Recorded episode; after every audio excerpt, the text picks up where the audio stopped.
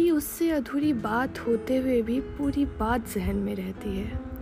कि उससे अधूरी बात होते हुए भी पूरी बात जहन में रहती है कि वो शख्स दूर होकर भी कितना करीब लगता है।